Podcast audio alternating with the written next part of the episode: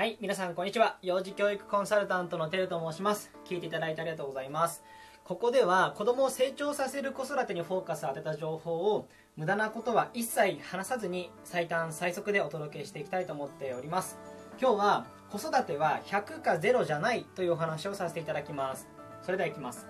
私は子供の成長に関して、まあ、ひゃくかゼロの見方っていうのはしてほしくないなと思ってます。どういうことかというと、親が思うこうあるべきっていうのをひゃくと考えて、それ以外は全てゼロだと考えてしまうということですね。この考え方で子どもの成長を見てしまっている方は、まあ、意外に多いのかなという印象です。例えばお子様が、まあ、自分でこう着替えがまだねあのうまくできなかったとします。で、着替えを全くしようとしない状態っていうのは、まあ、これはまさにゼロですよね。そしてある日全くしなかったものが上着だけ自分で持って、まあ、着ようとしましたと。ですがすぐに諦めてできないとね泣き出してしまいました。これを、まあ、皆さんどう感じますか？やっぱりできないかと思いますか？それとも初めて自分で着ようとしたすごいと思いますか？子供をあの成長させたいなというふうに思うんであれば、後者の考え方でお子様を見てあげることをお勧めします。これはまさにお子様の成長をひゃくかゼロではなくいちの成長を見てあげるというような考え方です。親が思うあるべき姿ではなくても、前よりもいちでも進んだということを拾ってあげるような見方で子育てをしていくと、まあ、皆さんがねあの親として発する言葉が変わっていきます。まあ、例えば今日初めて上着自分で着ようとしたね、すごいねと言いながら、まあ、親である皆さんが洋服をね着させてあげるのか、それともいつになったらできるようになるのなんて言いながら服を着させてあげたり、あの、まあ、他にも例えば無言でねあのイライラした様子で服を着させてあげるのか、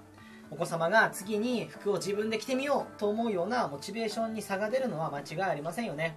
日々どんどんこう成長している子供には、今のようないちの成長、たったいちでいいと思うんです。そのいちの成長を見てあげるポイントっていうのはたくさんあると思ってます。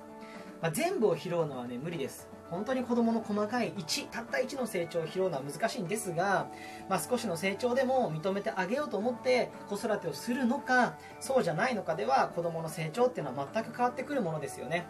まあ、この考え方は言い換えると、まあ、結果ではなく家庭を褒める子育てと言ってもいいかもしれませんね。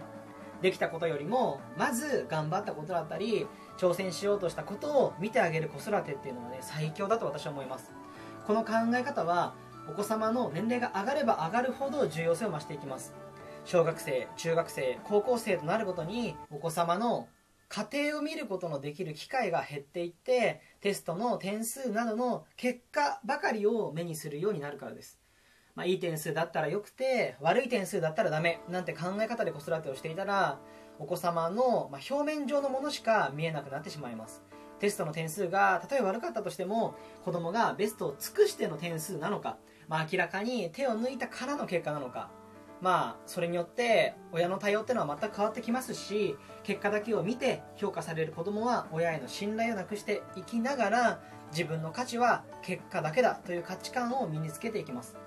結果が大事じゃないということを言いたいんではないんです。結果だけを見ることが、まあ、ダメなんじゃないかなということなんです。ぜひひゃくかゼロではなく、お子様の小さな成長を見てあげて、結果ではなく家庭にも注目してあげる子育てを実践してあげてほしいと思います。